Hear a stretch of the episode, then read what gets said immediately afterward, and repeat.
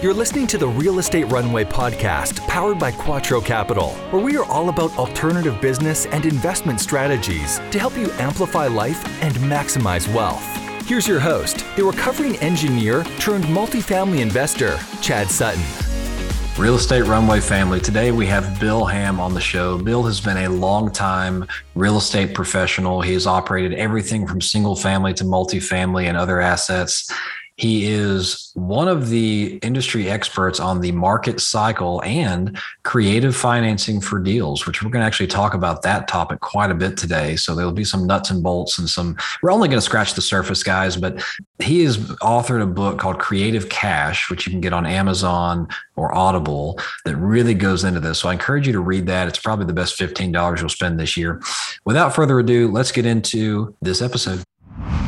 All right, Real Estate Runway family, welcome to another episode of the Real Estate Runway podcast. I'm your host, Chad Sutton, and I'm joined today with a very special guest, Bill Ham. Bill is the Chief Operating Officer and driving force behind the Broadwell Property Group. He has upwards of 20 years' experience in real estate with a proven track record of identifying, acquiring, operating, and divesting large footprint multifamily housing. He is a real estate entrepreneur, a sought after speaker, an author, and an operator, but his real passion lies in education. Over the years, he has coached and mentored hundreds of students. Indirectly, me is one of them. We'll talk about that. Who have gone on to close countless millions of dollars of their own deals, many crediting Bill's with their successes. So I cannot express how fortunate we are to have Bill on the show. Bill, welcome. How you doing, sir? Well, I appreciate that, Chad. That was, that was an excellent introduction. I'm doing good. I don't think I have anything to add to that. That's fantastic, Bill. Well, hey, man. So take us back through Bill's life real quick and tell us real quick how Bill came to be you know, the real estate entrepreneur he is today. You know, t- tell us a little bit about who you are. And then I'd love to get into creative financing with you a little bit because I think that is one of the many areas you are a proclaimed expert on. yeah, I, uh, I've been in real estate, as you mentioned, for quite a while now and uh, over 16 years. And I started my career in life as a corporate pilot, flying airplanes. And short story, I saw friends of mine going out flipping houses, doing small real estate deals. And I noticed that, you know, in one or two transactions, these individuals were making the same amount of money that I was making working all year long. And, and I really had to stop think about that. And I said, well, wait a minute, you know, we were all at the same bar last night. We were all at the same party. We were all doing the same things, except in the morning, I woke up and went to work and all you guys went out and, and did real estate. And I thought, y'all a bunch of idiots. You know, you're just friends of mine. I mean, you know, there's no different, right? If you can do it, I can do it. Monkey see, monkey do. And so I thought, you know, hold on, I'm missing something. And so I really started to kind of explore that concept. Why were people that were very much like myself, that were not super intelligent, not super great at business, you know, they weren't rock stars, didn't think they're just normal people but they were getting up and making more money than I was, working a whole lot less than I was on their time and their schedule, you know, when they wanted to. And I thought something's wrong here. So I, I, started reading and studying, and I spent about a year just going through a lot of the general material, you know, the popular books and the popular subjects. I spent about a year just gaining uh, as much education as I could until I felt, you know, I had, had really done enough studying. A friend of mine had a duplex for sale, and I said, okay, can you sell or finance that to me? Because I don't have any money and I don't have any experience and I don't know what the heck I'm doing. And, uh, and the guy said, yeah, sure, why not? You know, at a really exorbitant price. We'll be happy to sell or finance that deal to you. So best friend of mine, who I'm still great friends with today, seller finance my very first deal.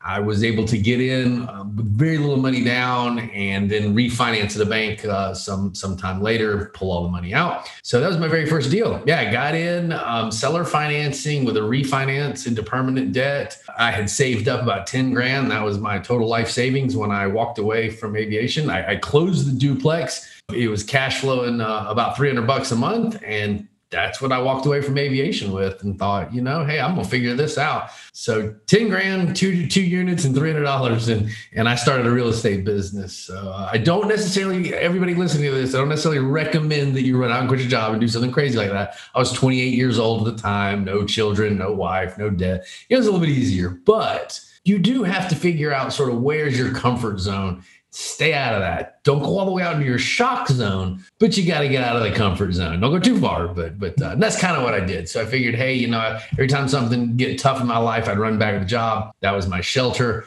I realized I needed to get away from that in order to be committed to what I was trying to do. So I took the risk. And that's how I got here. That's incredible, Bill. So your first deal wound up being a cash out refi win, you know, sometime later. Correct. Took a little while, but yeah, I was able to cash out and refi. Uh, yep, refi. Cash That's a, well, it's a good proof of concept. And, and you know, I'm, I'm similar to you. I also burned the boat, right? I did it with one kid, so not two kids. It was, there you go.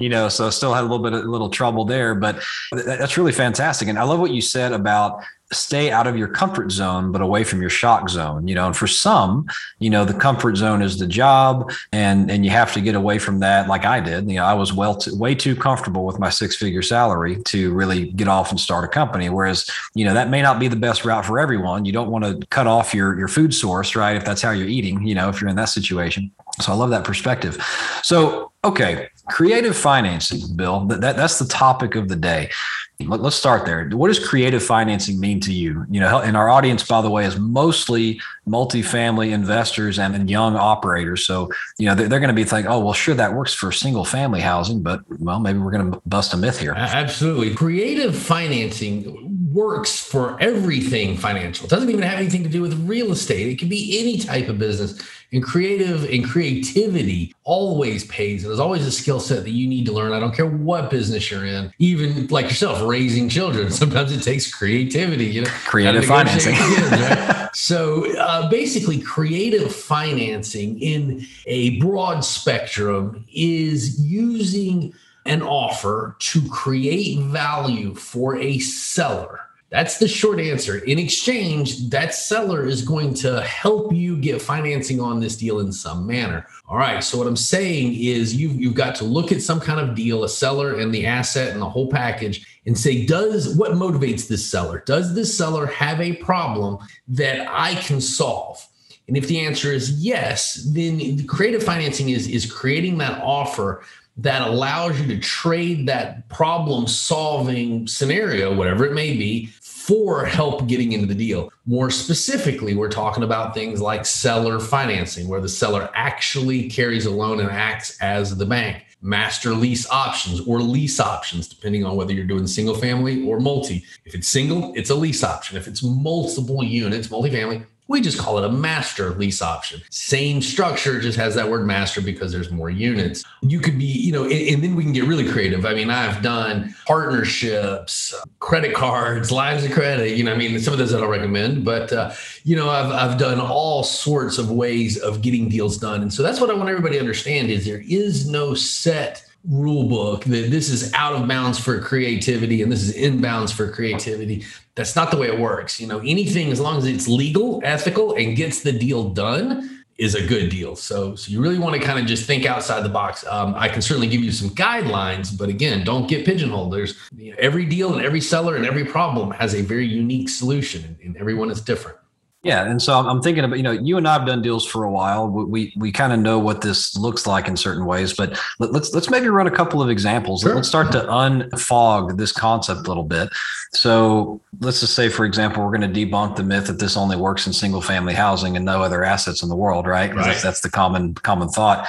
Pick a multifamily transaction. Let's talk about a creative way you might take it down. Sure, I, and I can pull from my own roster of deals. Number one Burned out landlord, one of my favorites. You know, someone who thought they, like myself, were smarter than the average bear, got into real estate and went, "Whoa, that's a little more difficult than I expected." You know, they they thought that real estate was like that that uh, guru on that midnight commercial said it would be you know, easier than you think, no money down, no problem. Uh, you know, uh, that's not true. That's just not true. Real estate is a lot of work and it is a tangible asset, meaning it is something that must be dealt with, managed, uh, you know, it's a living entity that needs to be fed and, and, dealt with and managed. So that's where I think a lot of people get into real estate and then realize, okay, this is more than I, I bargained for. I need to get out. Now, maybe they've got a loan. That's a big one. What if they have a, a Fannie or Freddie type loan that comes with a lot of prepayment penalty? Oh, they can't get out of this mortgage without giving a whole bunch of money to the bank in prepayment. That's a great place. Uh, the asset's not in bad shape. The landlord or the owner, for whatever personal reason, is burned out.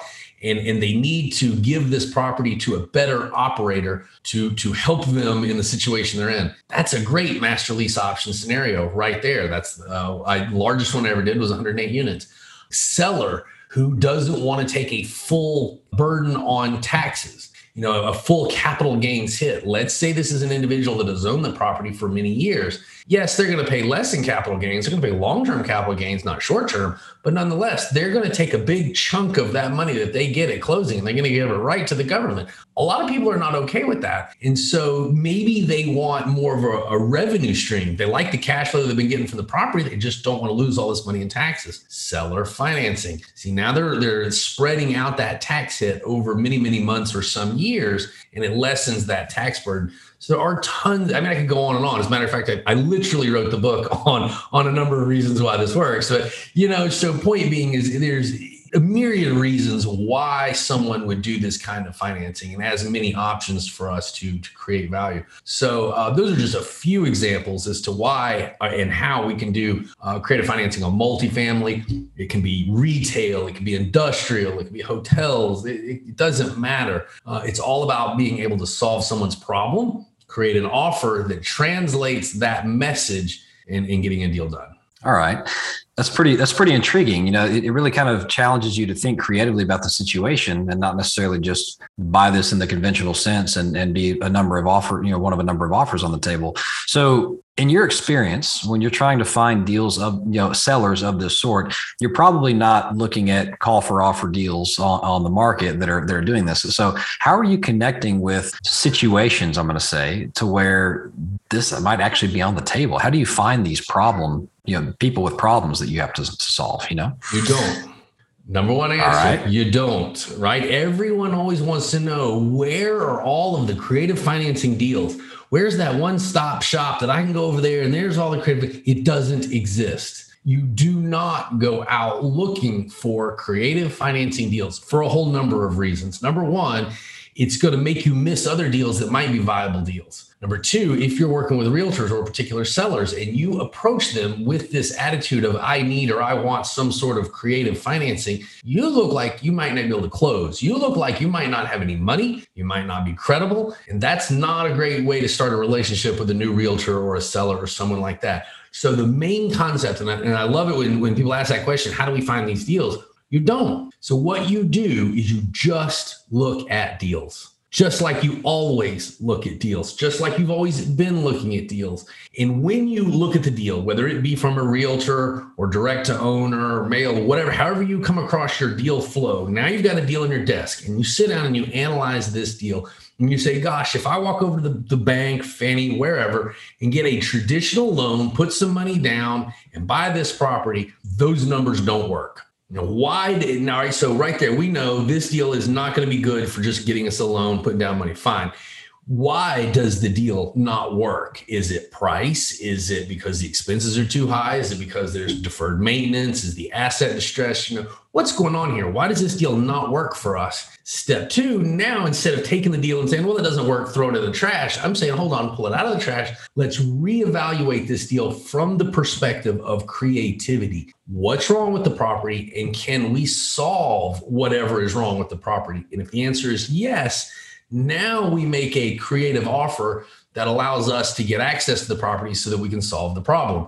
So, for example, you know, if, if there were a lot of deferred maintenance, um, maybe we do seller financing where we bring some of the down payment money instead of actually giving it to the seller for down payment. Maybe we spend that money on their property, fix up their property in exchange for down payment. Uh, you know, burned out landlord, different things of that nature. Um, yeah, but it's it's really about the deal analysis and not the deal flow. Deal flow is however it comes in. You're crunching numbers. Hey, if you can go get a loan, put down 20, 25%, buy it with a loan and, and close, you should do that. You should not do creative financing. If you can just use a bank, you got all cash, go do it. When you can't, that's when we bring in creative financing. So I want everybody to understand that creative financing is not a one stop solution.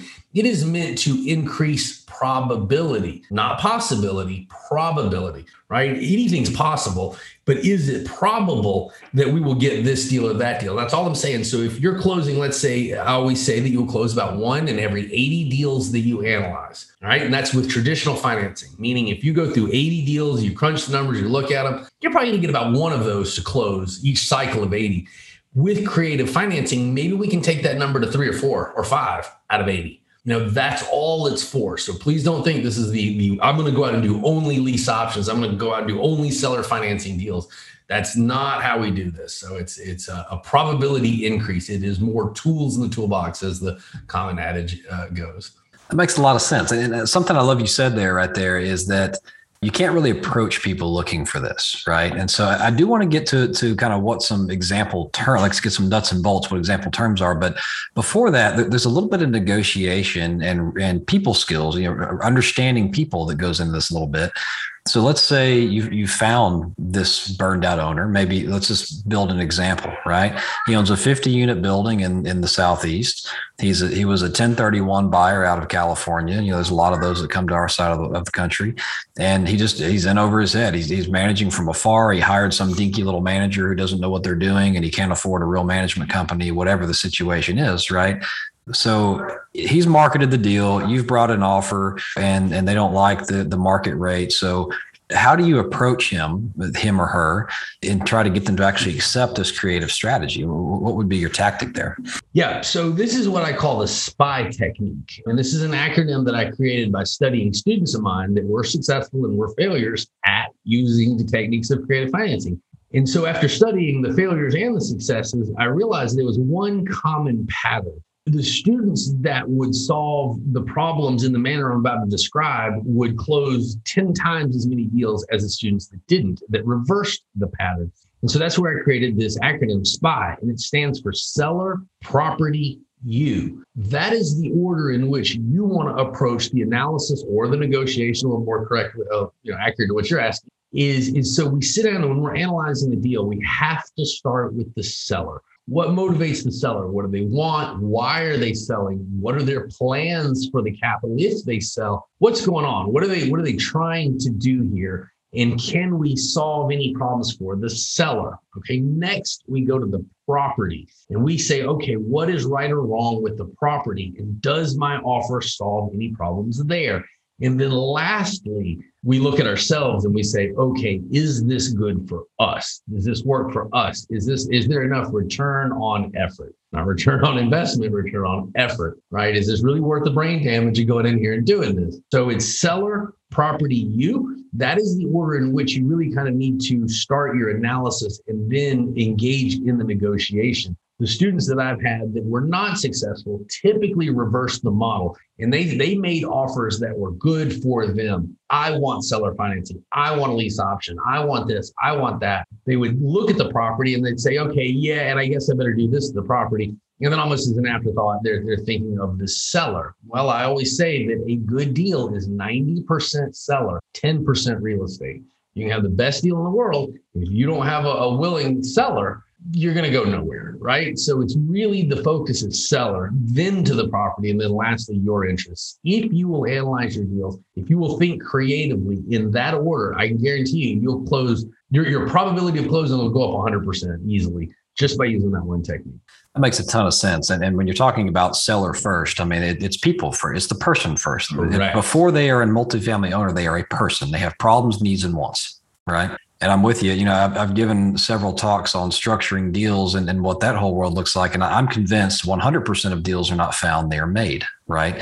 You can you can find lots of deals, but you can really make. Yes, I I agree. I'm so glad you said that because I have to have that conversation with my students so often they think that they're just going to go out and, and you know click on LoopNet or they're going to open up uh, the MLS or whatever the case. And here's your here's your top deals of just hot, great deals, and they're just laying right there. Just choose one. Very, very rarely does that occur. I'm not, again, I'm not going to say that's impossible. I'm saying it's highly improbable. You are likely to find a deal that is going to need some kind of scrubbing value add, figuring out, moving the pieces around, some, some vision, maybe to see value that others did not see. You know, that's where real deals are. They're created, they're not found. And I'm so glad you said that. I always uh, like to use the phrase uh, valuation through operation, not renovation. So I personally love finding deals that the value add uh, is not in the realm of renovating that property. It is in the realm of operating it better than the last individual.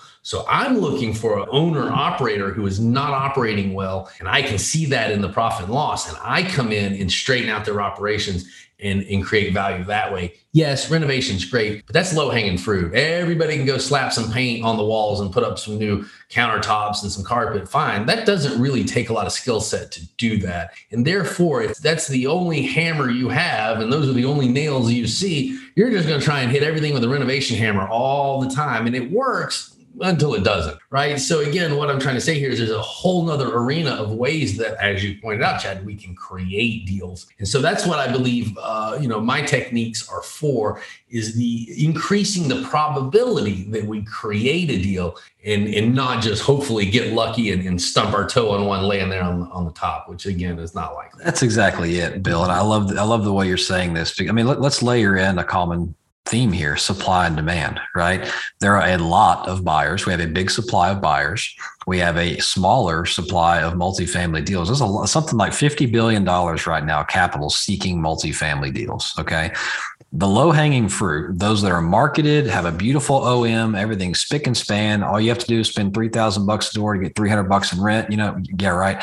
Those are there. But the problem is there are 50 people trying to buy it. So you're going to pay way too daggone much to get it. Right. Whereas, you know, and I'm sure you, many of your deals have been the same way.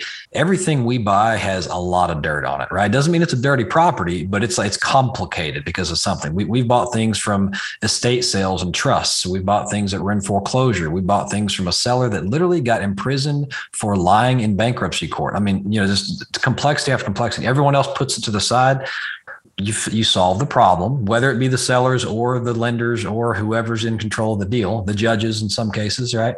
That's how you do it. You know, so I love exactly. that you're saying this. I love it. That's what I'm saying. It's like when you analyze a deal, it doesn't work, and your your your thought process is to throw it in the trash and go to the next one. I'm saying, hold on, pull it back out of the trash. Let's do exactly what Chad and I are talking about. Rescrub that deal, put your creative hat on, pull out a few of the techniques that we're going to talk about, apply them. If it still isn't a deal, okay, then move on but don't just throw in the trash because your quick read says it's not a good deal. I have I have bought one of the best deals I ever ever ever did was all the way out on LoopNet. It had been on LoopNet for a while. You know, can't make this up. Every it was a distressed asset. Everybody was misunderstanding the deal, and they kept trying to make offers based on the revenue it was collecting, which was low because the occupancy was low, and, and the seller wouldn't sell. And what people were, just didn't realize was, was the whole market was like ninety five percent occupancy but the one property was like 60%. You know, I mean, it was just, it was a bad operator. It had nothing to do with the market. It had nothing to do with the real estate. And they kept trying to make offers based on 60% occupancy. And, and that's where I always say, you know, everybody always likes to say, don't buy on pro forma, you know, buy on actuals. Yeah, yeah, I agree. It's a great idea, but hold on. The real comment here is don't buy on pro forma. I disagree. Don't buy on the realtor's pro forma. Yes, I agree.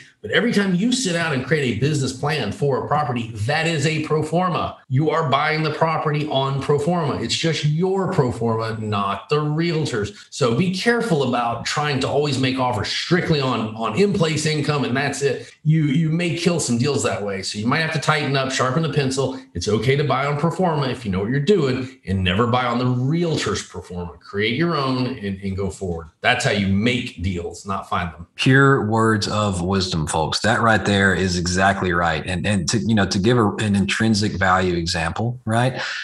I'm an engineer. I was taught to take things to the limit to see if an equation works, right? Take it to the limit. Let's go to let's go look at a property where the NOI is zero. Why is it zero? Because it's fully vacant. In fact, it's negative because property taxes are still due. It's fully vacant. Maybe there's a fire. I don't know. That building is not worth zero dollars, right? That building has intrinsic value. The land has intrinsic value. You just have to figure out, okay, well, how much is it going to cost me to fix it? What's it gonna what it's gonna cost me to operate it and what can I rent these for and how long is it gonna take me to get there? And that and you can determine a value based on that. So everyone has a different set of lenses of what things are worth to them. If I'm talking to, to Bill or myself or someone who maybe leverages private equity they're gonna have a lower value on a building because you got to pay a spread. If I'm talking to someone at Goldman Sachs who's deploying 50 million bucks they needed to yesterday for a 3% return they might be worth a lot more. So beauty's in the eye of the beholder and look like you said create deals so we are down a tangent here. I apologize, but that was a good one. We had to do it. So before we wrap this up, Bill, Yeah. Give us an example of, of some of the nuts and bolts on a seller finance deal. Like what what would maybe one you've done, but what was the interest rate? What was the leverage? Like give us some of the actual terms because I don't think people have any idea what to even ask for. Sure. Yeah. I mean, again, as I've said, each deal is is different. Basically, seller financing is is just like anything else, like a bank. You know, the, the seller's going to act as the bank. You're going to probably need to put down some money. There's going to be an interest rate there's going to be a length of time. And, you know, that's really about it. So, number one, down payment, obviously, as little as possible is ideal. But again, you you got to be reasonable. You have to sell, solve some sort of seller problem. I would be looking in the range of, of maybe 10 to 20% normal for, for down payment. Here's a tip. Again, I've already kind of said this. If you can use money instead of down payment to renovate a seller's property, do that. I don't want to have to come in, put down 20%, and then put another 10% into your property. And now I'm into this thing 30, 40% all out. That may not make your numbers work. So, what I would do is, Chad, if you had a deal, you're financing it to me. Excuse me, I would say, okay, great. How much down payment do you want? 20%. I would then look at the asset and see if there was work that needed to be done. And I may come back and say, hey, Chad, I tell you what, I'll give you 10% down and I'll do this other 10% uh, worth of work to your property. Hey, worst case scenario, you take the property back it's in better shape than when you gave it to me. That's one trick I try and use on down payment. Interest rate is negotiable. You're probably going to be somewhere around a, bank or common market rates, maybe even a little higher to be able to uh, you know incentivize the seller to want to do this term that really depends. You you got to look at several things here. This is a much lengthier conversation but you got to look at the the market where we're at. You got to kind of figure out where you're going and what is your exit strategy. So if your plan was to fix up renovate and sell this property you wouldn't want to maybe and it was say 200 units you probably wouldn't want to get six months worth of seller financing. That's not enough time to exercise your business model. So you got to kind of figure out what's it going to take to to renovate to stabilize to lease it up, then you need to operate the property for at least 90 days to maybe 180 days to get some good financial numbers behind it. And then maybe you can refinance or sell. If you're looking to refinance from seller financing, the last thing we have to keep in mind is called the seasoning period. A lender is not likely, I'm not saying impossible, but not likely to allow you to buy a property turn right around and cash out refi. You can refi, but rule of thumb, if you're sort of within a year, they may fall back to the original purchase price for the value. You don't want that. You want to get a new appraisal on the property because you forced the value to go up 12 to 18 months is a rule of thumb that you're probably going to have to own that property before you can refinance. So be careful if you say, "Hey, I'm going to go over here to you know Bob, the hard money lender, and I'm going to borrow uh, money from him at 15% and five points in this higher thing." Because I'm just going to go right around to the bank and refinance in 90 days and, and pay the hard money lender back, and that's okay and you close the deal with this hard money lender only to find out, oops, you've got to own that property for a year, 18 months before you can refinance and pay that lender back bet that property won't work. I have that is a true case study with a student of mine. I stopped from going into foreclosure. They went to a hard money lender. They thought they were going to refi in about 90 days, pay that person back. And uh, when they went and talked to their bank after I told them, watch out for seasoning period, the bank said, no, you got to own it for at least 12 months. They would have gone straight into foreclosure, and that hard money lender would have loved to take that property from them uh, if they would have gotten into that scenario. So be very, very careful about that pure gold and more nuggets than we can ever do in a 25 minute podcast. Bill, thank you for that. I'm going to switch over here and get into our Quattro trio, three questions that, that Quattro likes to ask all of our guests here. So I'm going to go a little, little bit backwards here because of what we were just talking about. You've got a book out there on this stuff. So tell us about this book and where we can find it because there is so much more than we can ever cover in this episode. Oh yeah, we are just getting warmed up, right? Yeah. So the book is called Creative Cash. You can get it on Amazon, Audible, and Kindle. So Creative Cash by Bill Ham, that's one M. If you just search that, you'll pull it right up again. You go straight to Amazon and, and get that book. Highly recommend it. Best $15 you're going to spend. I mean, you really stop and think about the skills and the techniques that you're going to pick up from that one book. There's there's really very few places you're going to spend 14 and a half dollars, whatever the price is, to gain that kind of skill set. So that's my sales pitch. I did write it. It is a good book, but Creative Financing, Creative Cash is, is the book, uh, and it is on Amazon Kindle and Audible. Fantastic. And if people want to get to know you a little bit more as well and, and see some of your video rants, where can they go to find that on YouTube?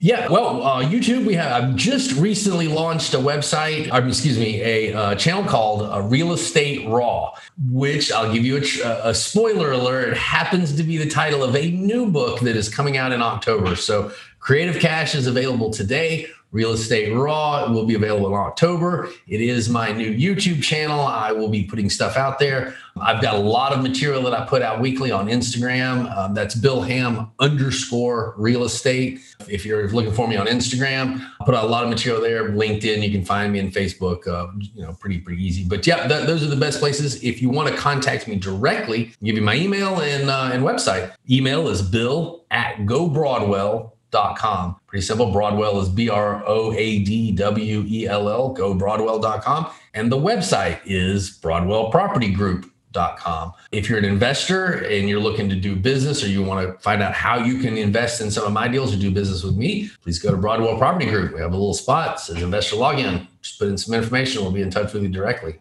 Fantastic. That was a very thorough answer to the first question. I love it. Good stuff, Bill. Now, the second two. Tell me, what is your superpower in this business? I think we've heard a lot of it here, but what do you think your superpower is? Superpower. Usually, I would say creativity, you know, problem solving, but I'm actually going to say tolerance for failure. Ah. That's my superpower is, is my ability to understand the art of failure that's that's where I think most people go wrong uh, in America, especially in Western society, is that we do not understand art of failure. So I'll, I'll, I'll, I'll turn the page on you real quick, Chad. Question for you: What's the definition of insanity? The definition of insanity, I think, said by Albert Einstein, is repeating the same mistakes over and over, looking for different results. Albert Einstein is wrong. Aha. Albert Einstein was wrong. All right. Number one, two comments. Look up the actual definition of insanity. That isn't it. That was a quote created by Albert Einstein. And 99.9% of the people in the world, when you ask them, what is the definition of insanity? They say that right there. Now I'll ask you another question. What is the definition of practice? Of practice. Well, I don't have a quote for that one, but I think it would be repeating the same thing over and over again, hoping for different results. Is practice insane? Only the definition of insanity that we all currently have by Albert Einstein is insane. He was wrong. You must practice. You must not only stand there and fail expecting a different result, you better stand there and fail until you damn well get one. Right? you got to practice and practice and practice until you get that other result. There's where people typically fail in business. And there's where people typically fail I think, in our society is they don't have an understanding of practice and they don't have an understanding of failure. Success stands on the shoulders of failure, right? You got to fail forward to succeed. And so that's where I think a lot of people go wrong. They don't have a proper enough tolerance for failure. They have that uh, hurry up and get there, hurry up and be successful, overnight success kind of attitude. And when they have to put it in practice, all of a sudden they start coming up with that insanity definition. So I am on a personal mission to destroy the concept that Albert Einstein put out there in the world because he was wrong. And that's a horrible concept. Personal mission. Folks, this is the first time, but a guest has gotten me to step in a bear trap on air. This is pretty good. But you are right. Insanity is not repeating the same thing over and over and look for different results. That's what practice is. And you fail once, go again. Yeah. From such a genius person to come up with such a to be so wrong. Fair enough. Fair enough. I love it. All right. Last question, Bill. Ready for it? Let's do it. We've heard all the all the reasons you're brilliant. We've heard all this this good this good nuts and bolts material that's that's going to be corroborated by your books. Tell us, give me some dirt, man. What, what is your biggest mistake in your life or in business, and what did it teach you? Hold on, right? We think about it a bit. Uh, business. One of my big biggest mistakes in business was probably being too arrogant about my reputation, too arrogant about my ability to raise money, thinking that a stack of business cards equaled a network. A stack of business cards does not equal a network. Let me tell you from experience, right? And so that was my big one of my big mistakes was thinking that I could just go around meet people, gather business cards, and that that was really good enough. My my problem was I wasn't following up, I wasn't building the relationships, I, w- I was being lazy, and I went to go out and do a deal. I went to go out and syndicate a deal and raise money. And what I found myself doing was was pulling out the drawer and you know emptying out all the old business cards and going through these business cards, going, "Hey, uh, you know, I met you somewhere once, sometime. Uh, would you like to invest in my deal?"